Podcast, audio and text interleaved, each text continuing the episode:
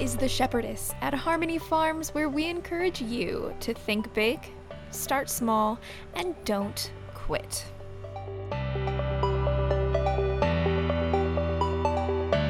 Thank you for joining me for episode 9 of the Shepherdess podcast. So, today's podcast was taken from a live monthly workshop that I host, Farm on the Web, teaching farmers to be marketers. A lot of you may know it already, but I jumped into farming a little bit less than a year ago from 10, 15 years, if you go all the way back to my first business, in business marketing and retail management. I have been blessed to be able to participate in 10 different business startups, managing a couple of personal brands, as well as freelance web development, SEO analysis, rankings, so on and so forth. So, as I jumped into farming, I wanted to share some of this information with you, and I wanted to do it in a way that was really well condensed. You know, you can get onto YouTube, you can get onto Google, you can ask your questions in today's world and receive so many different answers based on what one guru says. But I really wanted to condense this information, the best information, and information on marketing, on building businesses that has actually worked for me, that has actually contributed to sales and business growth. And that's exactly what I'm doing through the Farm on the Web. It's a monthly membership. It is $15 per month, and I teach you how to do things like build websites for your farm, build newsletters, and just all around marketing practices and principles that have stood the test of time, and principles that I really believe are timeless. Even though we're building businesses on the internet, these principles really transcend any platform in any medium that you choose. So, if you'd like to join me for Farm on the Web monthly, I will put the link to that in the show notes. It is a 30 minute intensive on how to do things related to marketing your farm on the internet, and then it's followed up by 30 minutes of live question and answer time. So I hope to see some of you guys over there. And in the meantime, please enjoy this podcast that is extracted from the question and answers time during the April 2021 Farm on the Web workshop. While I talk a lot about website building, this podcast is going to have a lot of information for you as far as marketing in general. So don't be scared off if you're not ready to tackle the website building side of it yet. There's going to be something in this podcast for you. I'm going to jump to today's episode, but if you guys would like to get in touch with me, please send me an email at shepherdess at harmonyfarms.blog.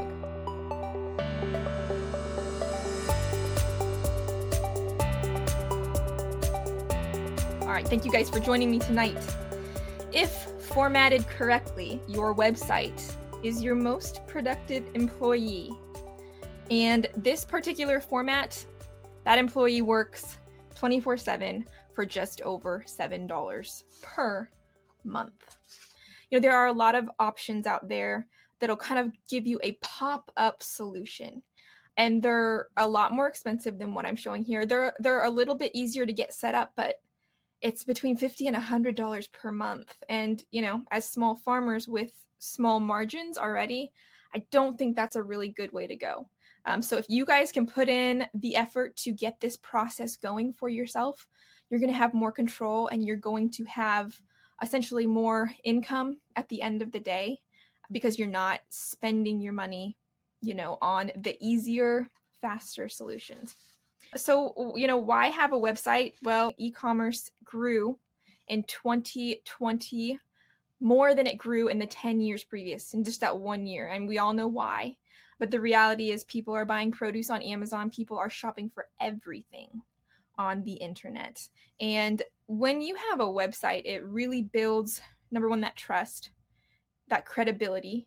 You know, people are going to be looking immediately. You hand them that business card, which you'll put your website on and people will be looking for a way to get in touch with you again. I mentioned last month in the Farm on the Web newsletter the rule of sevens and how that's been one of the most important marketing principles that I followed. And it is essentially that somebody who is entirely new to you and what you are doing will need to make seven points of contact on average before they click that buy button, before they perform the action that you're prompting them to. So, with that internet marketing house that I showed you before, we're just creating points of contact again and again to consistently build that trust and to build towards that end goal, which is clicking the buy button, really. Yeah, Jacqueline says, I have found that people really like Googling places before going to them. So it's so important to have a strong online presence that they can delve into. Absolutely. This article I'm getting ready to read you from Forbes.com. Um, it is says credibility is at the top of the list as far as why you want to have a website for your businesses. In fact, 2021, people expect for you to have a website. And when you don't, you know, just because we're living in that modern world, when you don't have a website, you know, it kind of turns people off. So it's just a bit of honesty there, but it's the truth and kind of an encouraging thing to get on it. Without having a website, this is a research done by Forbes, people may question your legitimacy as a business. Having a website is an opportunity to make a great first impression and give people the comfort that you are a real business. Um, another citation here is that having a website generates organic traffic. That's why I encourage you to target your key phrase up front, whether it's grass fed beef in Texas, grass fed beef in Dallas. Target that right up front at the onset of your website building and build that phrase into every area of your website. Build it into your about page a couple of times, build it into the tagline and the header, and build it into those posts that you update as well. Doubling back to to the your website as the most valuable employee that you can ever employ. Um, it honestly saves you time in customer service. If you have a website that displays, you know, your hours of operation, that displays your current catalog of available products to purchase. It gives people the opportunity to go there, you know, rather than calling you, rather than emailing you. Human resource is the most valuable resource, and human resource is the most expensive resource. So, if we can find ways to leverage what we know of modern technology and what we have available in modern technology, we've got to do it um, rather than spreading our human resource so thin that we can't move forward. All right, ways to use this marketing tool of a website that we just created. Obviously, number one is put it on your business cards, put it everywhere. If you guys are coming over from YouTube or any of my social media channels, I constantly plug harmonyfarms.blog. I put it on my videos, I put it under my videos, um, it's on my business cards. So use it as a foundational, just a hub to constantly put people back into. You need to create new posts with updates on available products. Again, this is going to be sort of a conditioning for your customer base to know that consistency and output of, you know, available products. It will condition your customers to know that they can go there and receive the latest on what you have to offer. Jacqueline says, Where do you think the line is between repeating yourself to make your brand stick versus being too active to the point where you get tuned out or are perceived as a nuisance? You balance this very well. Okay, this is a really good question. And I'm glad you said that I balance it very well.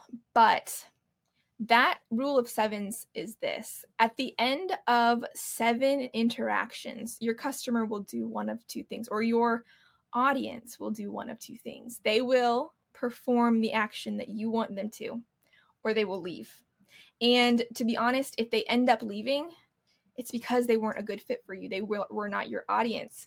So I don't worry about balancing, you know, the repeating myself.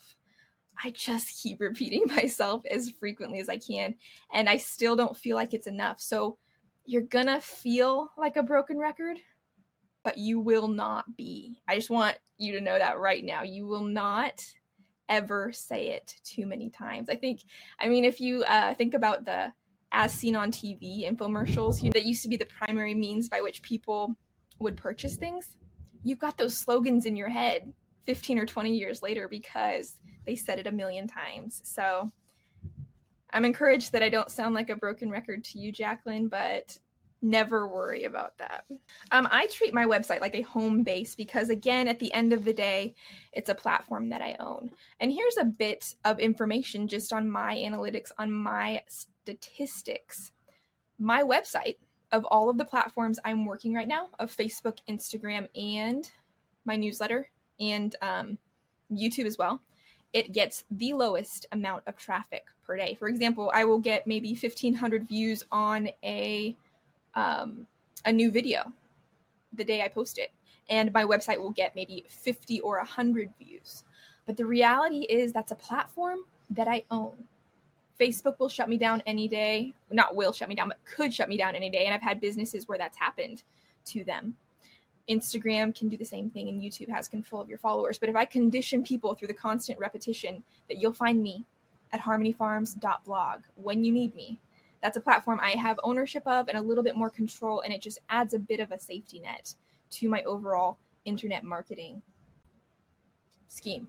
So, and I'm going to be teaching you guys in the coming months, you know, how to do things like use Facebook, how to use Instagram, and how to use even YouTube, what I've learned of YouTube, to generate leads, generate traffic to your website to your newsletters.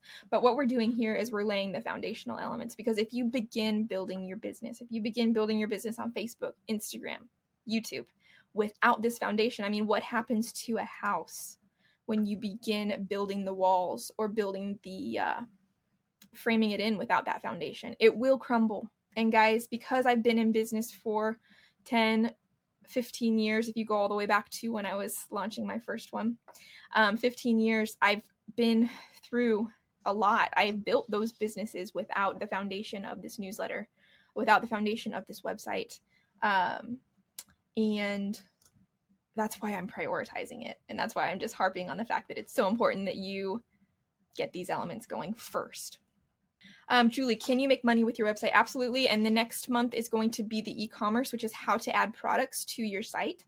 I'm already making money off of my farm site, even though I don't have farm products to sell. I have my merch going, this plus the books and the resources that I'm reselling. I also have shirts, shopshepherdess.com. But essentially I'm leveraging what I've know, what I what I have available right now, which is what I know of marketing. And I'm selling product. I'm not selling pasture raised lamb yet because it's not available, but I'm selling products with through my website and with this website. So next month is going to be e-commerce, and I'm going to be teaching you how to set up um, payment processors so you can take people's credit card through your website and then i'm going to be walking you through how to add products to your website because i really believe we need to as small scale farmers in a modern world diversify as much as possible in the way that we work our farms. I mean if you're like taylor and you're working and maybe your dad is the one that's interested or your mom is the one that's interested in farming but you have a product that you can contribute and begin selling and that's another income stream. That's an increased income stream through taylor something like what you can create with your hands. And it's not a conventional farm product but it's a way that you can make money while farming. So i really want to encourage people to do that because there's so much opportunity to do just that. Julie, do you make your shirts? My sister in law has a circuit at her work and made shirts for families wear, to wear at the farmer's market. Yeah. Um, I have a local screen printer that I work through, Julie. So I like to keep, I like to do support local businesses. I do have them screen printed locally, but I don't make them myself. I design, I do all the designs myself on uh, Photoshop. All right, guys, we're a little over an hour. If anybody has any extra questions, I am glad to stay for a few extra minutes. I am enjoying it here. But if nobody else has any other questions, I am going to round this off. We have e commerce coming next month, which I would suggest that you guys really join me for because it'll allow you to sell a lot of different things while you're waiting for your farm products to grow out. And you never know.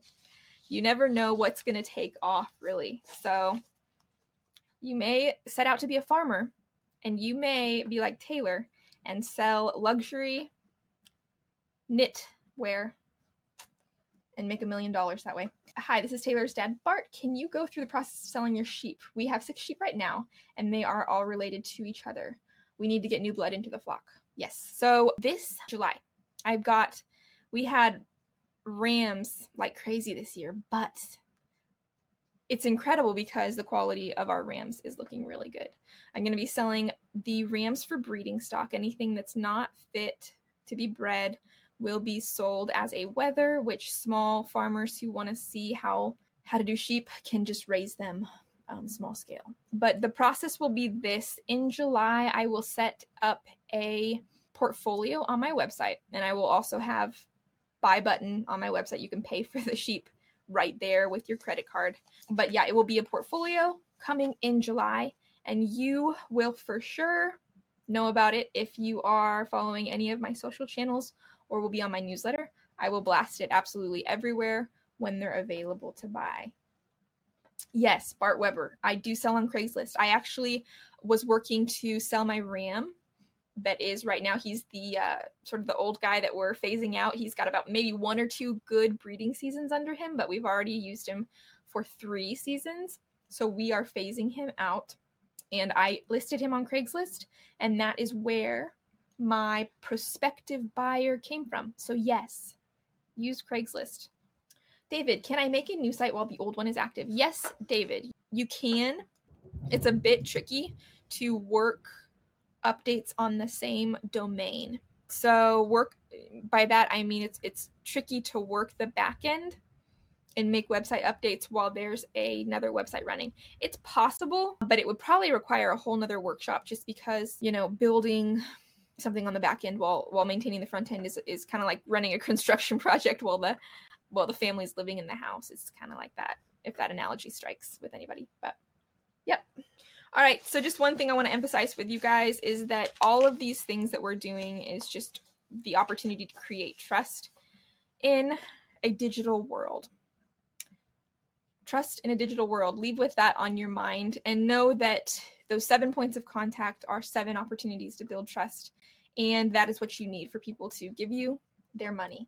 So build that website, guys. And I'm excited to see all of you next month for Farm on the Web e commerce Taylor, keep knitting. I am very excited to have you back this month and hope to see you again next month as well.